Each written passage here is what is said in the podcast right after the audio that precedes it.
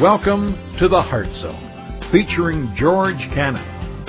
This broadcast is a time of teaching and encouragement from Curwensville Christian Church. For more information, we invite you to visit us on the web at www.curwensvillechristian.org.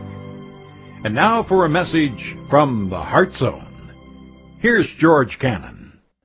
We've been going through the Gospel of Luke, and we're really getting towards the end. We're getting, we're entering into the last three chapters, and we've been on this earth walk with Jesus, going through His journey, His life, His teaching, and here we've been specifically looking in this series of our earth walk, looking at what's happening to Him in Jerusalem, what will happen to Him on the cross, and what happened in the resurrection. And so in chapter 22, Everything shifts now with Luke. Luke is shifting now to where everything is in the final moments. What do you mean? Well, it's Thursday. Jesus is going to be crucified on Friday. He's going to be raised on Sunday. So these last three chapters are really covering just a brief period of time. If you think about how much we've covered throughout his life, his earthly ministry in three years, that was really a lot of what we saw in most of Luke. But here now, we're going to focus in on the decision to kill him, what happens as they take him, the death of Christ, and the resurrection of Jesus. And today specifically, we're going to look at verses 1 to 6, where's the decision to kill him. And I've kind of entitled this message, Gathering the Pieces. Because what we're going to see here is that the stage is being set. All the pieces are, are coming into the forefront now of what's going to happen. And some of these things are going to surprise you, but some of them you probably are already aware of. But we need to be reminded of this because what we're going to see here today is this. Because you could listen to this message, you could read this passage and say, oh, well, that's good, that's, that's, that's terrible that Jesus went through that. But place ourselves above the text rather than identify with the text. Do you understand what I mean by that? we can place ourselves above the text and look at it and say, oh, well, that was terrible, but not bring anything out of it for ourselves. Or we can identify with it. And you say, how can I identify with people who want to kill Jesus? Well, what we're going to see here, folks, and, and our identity is in, is that we all have a dark heart. What is revealed here in these verses is the darkness of our own souls. The evil within our own hearts. Because the reality is this I mean, I'll, I'll just be flat out honest with you. Every one of us here can think that we're sweet and great and wonderful. Given the right circumstances, the right situation, at the right moment, darkness can erupt in your life. And you can be pretty brutal. And you and I need to be aware of that. And what we're going to see today is people who are brutal. And we're going to look at it. So look with me. We're going to look at the first six verses, and then I'm going to tell you what we're going to do today. Now the feast of unleavened bread drew near, which is called Passover. And the chief priests and scribes sought how they might kill him, for they feared the people. Then Satan entered Judas, surnamed Iscariot, who was numbered among the twelve. So he went his way and conferred with the chief priests and the captains how he might betray him to them. And they were glad and agreed to give him money.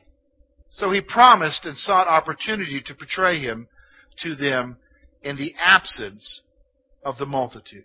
Here's what we're going to do, folks. We're going to, we're going to basically divide this section. We're going to talk about gathering the pieces here. And we're going to gather pieces, first of all, from the outside. We're going to see the opposition to Jesus from the outside. Then we're going to see the opposition to Jesus from that's in the spirit world. That's another aspect of the pieces that are being gathered here, the spirit world. And then finally we're going to look at the issue from the inside. Judas's betrayal from the inside.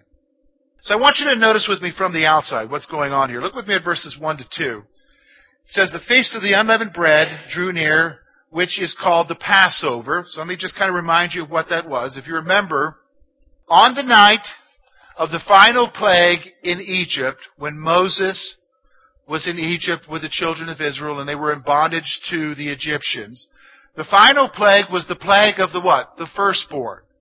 And that was is where the death angel would come through and he would kill all the firstborn And what the Jews had to do was is they had to sacrifice a Passover lamb and eat it that night and put its blood on the what? On the doorposts of the of their house so that the death angel would what? Pass over them.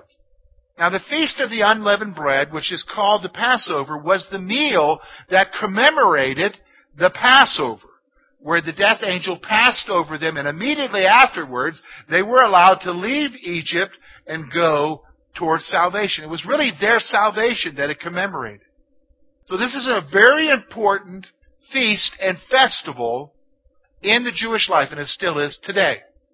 So during this time, look at what it says there, verse 2, and the chief priests and scribes sought how they might kill him, for they feared the people. Now, who's the chief priests? Well, those are the priests who were in the temple, and the scribes, those were kind of like the lawyers. Those who, who kept the law. So they're really, what we're talking about here is, is the officials, the Jewish officials in Jerusalem, the leaders of the people, are trying to kill Jesus. Now, two things come out of this I want you to see about opposition to Jesus from the outside. First of all, Jesus is a threat to their way of life. Jesus is a threat to their way of life. The reason why they're opposed to Jesus is because Jesus ultimately is a threat to their life. What do you mean by that, George? Well, by this point, here's the thing that's going on with the chief priests and the scribes and the elders at that time. Yes, they're in Roman domination. Yes, they don't really like the Romans being in control of, of everything. Yes, they would like the Romans to be gone, and yes, they would like to have their own kingdom. But the problem is, is that they like the system the way it is. What do you mean? Even though they don't like the Romans, even though they would like to get rid of the Romans, the Romans kind of let them have a level of self-governance. Yes, there was a Roman procurator who ultimately made decisions, but the reality was is he let the local officials make their decisions within their own communities, and especially religious decisions. And in the center of the religious life, in the center of a Jew's life at that time was the temple. And the temple was an elaborate system whereby money was coming in all the time and there was power there because it was the means of controlling the people. And so here comes Jesus and he really, from the beginning, is attacking their whole system and their whole means of why they're doing it from, I mean, he's radical to them. And they want rid of him because Jesus and what he stands for and what he wants is a threat to their way of life. So they want to get rid of him. Folks, let me just stop for a moment. Nothing's changed, has it? Do you understand the opposition to Jesus Christ today from people, whether it's at work, whether it's in your neighborhood, whether it's even within your own family, is not because of ultimately who Jesus is, but because of what Jesus stands for. And the reality of who Jesus is in this sense, that ultimately everybody has to bow a knee to Him. And some people don't want that. So some people don't want to submit to that. They, they don't want to change their life. They like their life the way it is. And so they're opposed to him. They're opposed to Christianity. They're opposed to Jesus, ultimately, because they don't like the change. They want to have it go the way they want it to go. In fact, isn't that what's happening today in our country? Everybody wants their own way, right? If you think about that, we just want to do our own thing. Now, let me just stop for a moment. If everybody's doing their own thing, what is that ultimately? It's called chaos. And that's what ultimately is going to happen, isn't it? Chaos. But here's what's going on. They, they, they, Jesus is a threat to their way of life. And here's what they're doing. If you notice the text, it doesn't come out in your English translation, but they were seeking a way to kill him. So I want you to see here is they were actively seeking a way to destroy him. What do you mean actively? The word sought there, in its tense form in the original languages, means that they were continually looking for a way to destroy him. So they were looking like, can we do it this way? No, it's not working. Can we do it this way? That can't work. Can we do it this way? No, the people will be upset. So they were continually mulling over in their minds a way to get rid of him. So it's not just that they're opposed, they're actively seeking how to destroy him. That's from the outside. And that's true too even to this day. People who are—it's not just opposition, people not just saying, I disagree with you, people who are actively what? Trying to get rid of what you believe. Period. That's happening around the world. Right now. You realize there are more martyrs today for the faith than there were during the time of the Romans. People actively dying. We say that's just a Muslim. No, it's not happening just in Muslim countries, folks. It's happening in other countries that aren't Muslim. There's an opposition from the outside.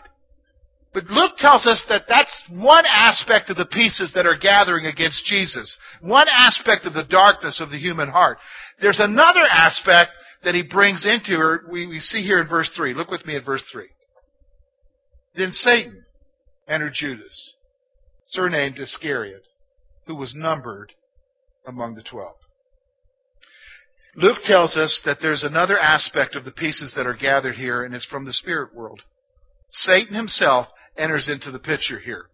And what's going on here? Well, first of all, this reflects the cosmic nature of Jesus' mission. The fact that Satan would involve himself in this plot Satan would involve himself in the destruction of Jesus tells you that what Jesus is about to do and about to accomplish and his whole mission and what he was doing throughout his life is not just some local thing that's happening. It is something that is of cosmic proportions. Something that is beyond just the local thing. It is something that is in the spirit world as well. Because now, we're not just talking about crucifying some pathetic figure here. We're not just talking about killing some madman or some false teacher. Satan himself, the arch enemy of God, the father of lies, the accuser of the brethren, enters into the picture himself to take a part in the killing of Jesus. So we say this, this reflects the cosmic nature of Jesus' mission. So here's what I want you to see. Even the spiritual forces of darkness seek to destroy Jesus. Even the spiritual forces of darkness seek to destroy Jesus. You know what? That's really crazy, isn't it? Here he is, he's God, and they're out to destroy him. They know who he is. Remember when he comes in conflict with him, they immediately, Son of the Most High, they recognize him, they're fearful of him. But even in their fear and everything, they're trying to destroy him. And that's where Satan enters into this man takes control. Now, what does that mean, George? Well, Satan enters into him. There's only two places in Scripture that it talks like that. One is here, the other is in reference to the Antichrist later on. Some some say is it possession where you know, Judas really had no had no say in what he was doing? Nope, I don't believe that because Judas is Scripture tells us very clearly he's responsible for his own actions.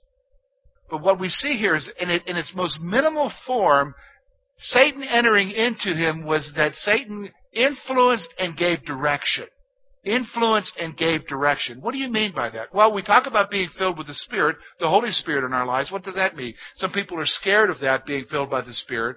What does that mean, George? Well, it means the Holy Spirit, being filled by the Holy Spirit in your life means that you're allowing the Holy Spirit to, number one, influence you and control you in a certain, give you direction in a certain area of your life. Everybody understand me? That's what's going on here. When the Spirit enters into you, especially Satan enters into someone, he is giving direction and influencing. In the most minimal form, that's what we see happening here with Satan entering into Judas.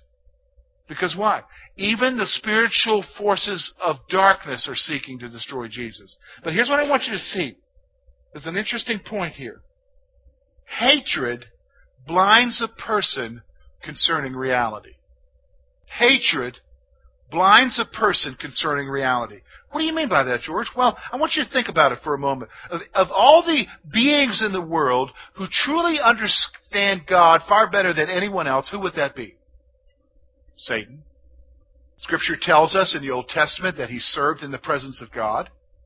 He was one of the higher angels before his fall. So do you think Satan has a better comprehension of who God is than any of us? Oh, yeah. Yeah, by far. So, but here's the thing about hatred and sin. Hatred and sin and pride can so blind you to reality that you think that you can accomplish something when in reality you can't. So here is Satan involving himself in the plot to destroy Jesus. And the reality is, is that he was sealing his own doom. Think about that for a moment. Satan was sealing his own doom. What do you mean by that? Because at the cross, who got the victory? Was it Satan? No. Jesus. Because at the cross, Satan's head, figuratively, was what? Crushed. Do you understand what I'm saying? As his heel was bruised. See, here's the thing hatred. So we can learn from this reality about Satan. You know what saying? If you get to the point where you're so bent out of shape about people, you ever met somebody like that who's so embittered towards someone? The darkness of the human heart can be so, so blinding to you that you can miss reality because all you think about is what? Destroying someone. Venting your hatred on someone. And that's what we see here in the life of Satan. We see that happening here. Here's the other reality. We see the pieces gathered from the outside. We see the pieces gathered in the spiritual world. But we also see the pieces gathered from within. And I think this is the most deadliest. Because here's what I want you to understand. Up until this point, the leaders wanted to kill Jesus. And they were actively seeking a way to do it. But here's the problem. They couldn't find a way. They couldn't find a way to do it. So the real threat to Jesus even though they were wanting to just trip him up, even though they were looking for a reason to accuse him and, and then therefore kill him, they couldn't do it. We've already seen that through many of the confrontations that Jesus has had with the lawyers and the scribes and so forth. They couldn't find anything. They were amazed. And they were afraid of the people because Jesus was popular. The threat wasn't from the outside. The threat's not even from the spiritual world. The greatest threat to Jesus was from within. Do you know what I mean? The greatest threat was from him, one of his own twelve. One of the twelve he selected, and specifically a fellow by the name of Judas Iscariot. So I want you to notice a couple things here about Judas. First of all, Judas takes the initiative to betray Jesus. Luke brings this out, and in fact, it's very interesting how the gospel writers present Judas. They're not vicious in their portrayal of Judas. They just kind of say it like it is. He's the one who betrayed. And they just kind of matter of factly make the statement of what Judas did. And so, really, to be honest with you here, they're not vicious in their thing. They're not trying to pin something on Judas because they don't need to. They just simply need to say it like it is. And Luke very clearly brings it out that it was Judas who took the initiative here. He decided it's time to give him up. He took the initiative.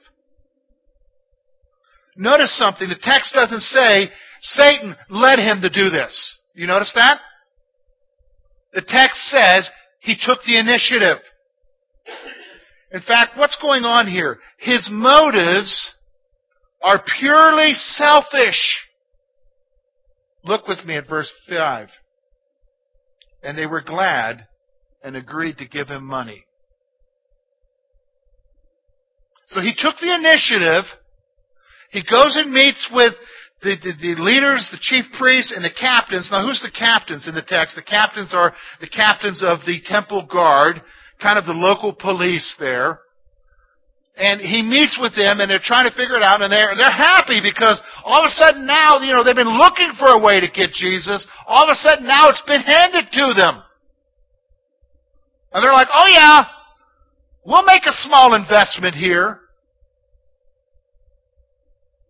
Why is he doing this? Pure selfishness. Now, some people said, you know, there's, there's a lot of discussion out there as to what his motives are. One, one view is, is held by some scholars, is, is that uh, Judas wasn't really that bad a guy. He was just trying to force Jesus to do the Messiah thing and overthrow the Romans. Okay? Hey, weird way to get him to do stuff. Okay? The other one I tend to lean towards this myself is, is that Judas was by this point realizing of all the disciples, he was truly understanding what Jesus was saying. Because the other disciples, if you know, even, even up until the point of his ascension, the other disciples were still like, Lord, is this when you're going to establish the kingdom? I mean, they were waiting for Jesus to overthrow the Romans. And they're like his right hand men, so they think they've got a place in the kingdom. And at, at one point, I think Judas was believing that himself, but I think at another point, Judas was really listening to what Jesus was saying. And if you look at what Jesus was saying, what was he saying? Guys, I'm going to die. I'm going to be handed over to the Gentiles. And so I think Judas is like, okay, I just gave up three years of my life.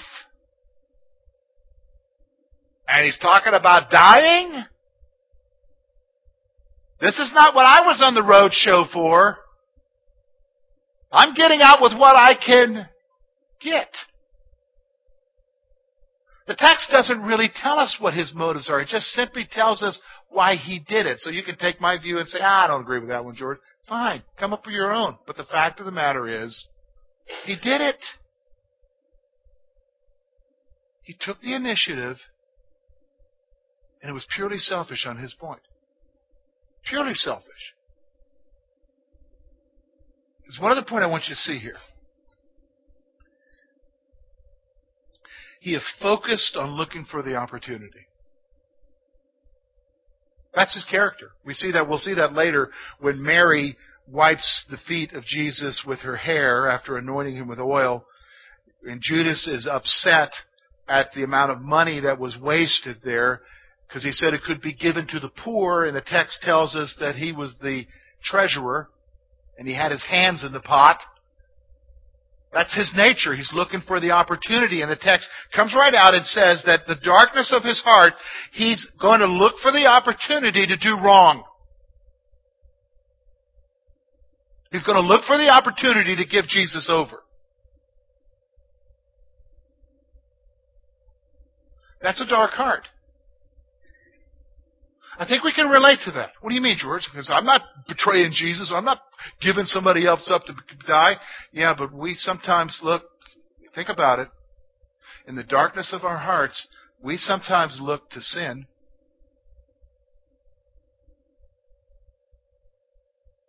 If you're struggling with an addiction, you understand exactly what I'm talking about.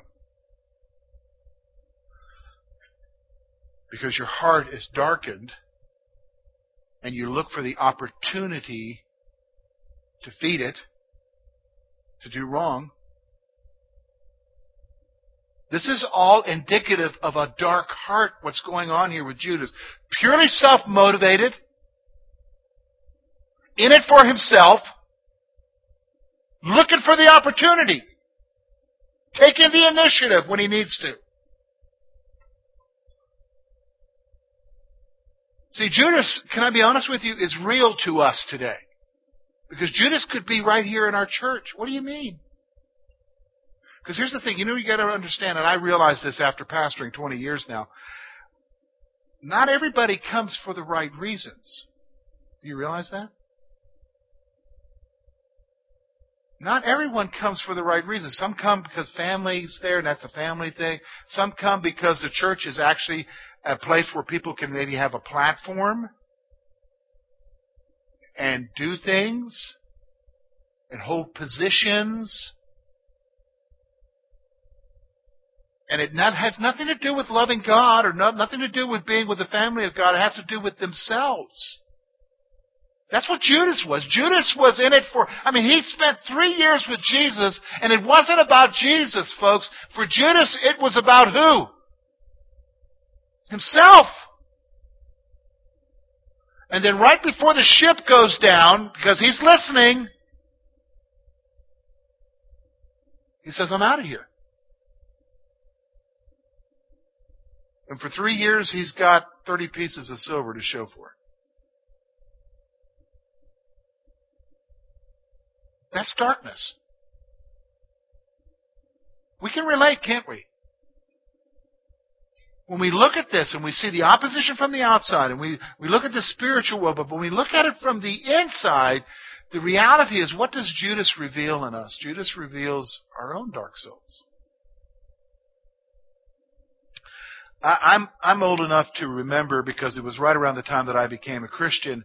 I remember the uh, the fall of Jimmy Swaggart. How many of you remember that? If you're young here, you have no clue what I'm talking about because that happened in 1987. But before 1987, if you were a church-going person or whatever, you knew that on Sunday mornings there was Jimmy Swaggart on the TV. Some of you maybe watched Jimmy Swaggart. But in 1987, Jimmy Swaggart fell morally. Ten years later, in 1997, I, I, at that time I was subscribing to Christianity Today, and I, I saw there was an article in there by a guy who went to visit Jimmy's church ten years later because he's still in ministry. He refused to give up the pulpit, but and he talked about how before you know it would be a big, big whatever filled with people. Now it was just a small section with curtains covering up the empty seats. And he was writing about that, but he said, I won't get into the details of the article about 10 years later. It's actually been 20 years now. But 10 years later is what he's saying at that point. And he wrote this at the end, and I thought this was very powerful. He says, Why do we hate Jimmy Swaggart? Now, let me just stop for a moment. You say, that's a pretty tough word. Well, let's be honest. People were hating him. People were hating him. Their actions, let's just call it like a hate. Why do we hate Jimmy Swaggart? And this is what the author wrote, and I thought this was so powerful, and I'll share it with you. He said, We hate Jimmy Swaggart because Jimmy Swaggart reveals the darkness in our own souls. And it's easier to hate him than it is to hate ourselves. It's easy to hate Judas.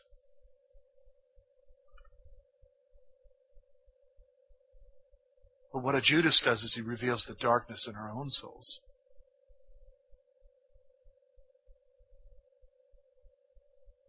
Because it's easier to hate him than to hate ourselves.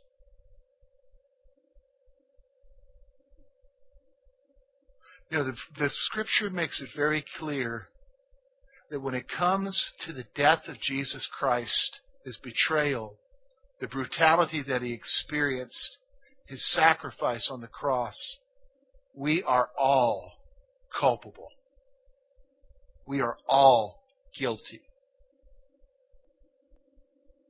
That's reality, isn't it? Thank you for being with us this morning. And we trust that today's message has been both challenging and an encouragement to your heart. At Curwensville Christian Church, a warm welcome is always extended to you. We're located at 700 State Street, Curwensville, Pennsylvania. For more information about our ministry, please visit us on the web at www.curwensvillechristian.org.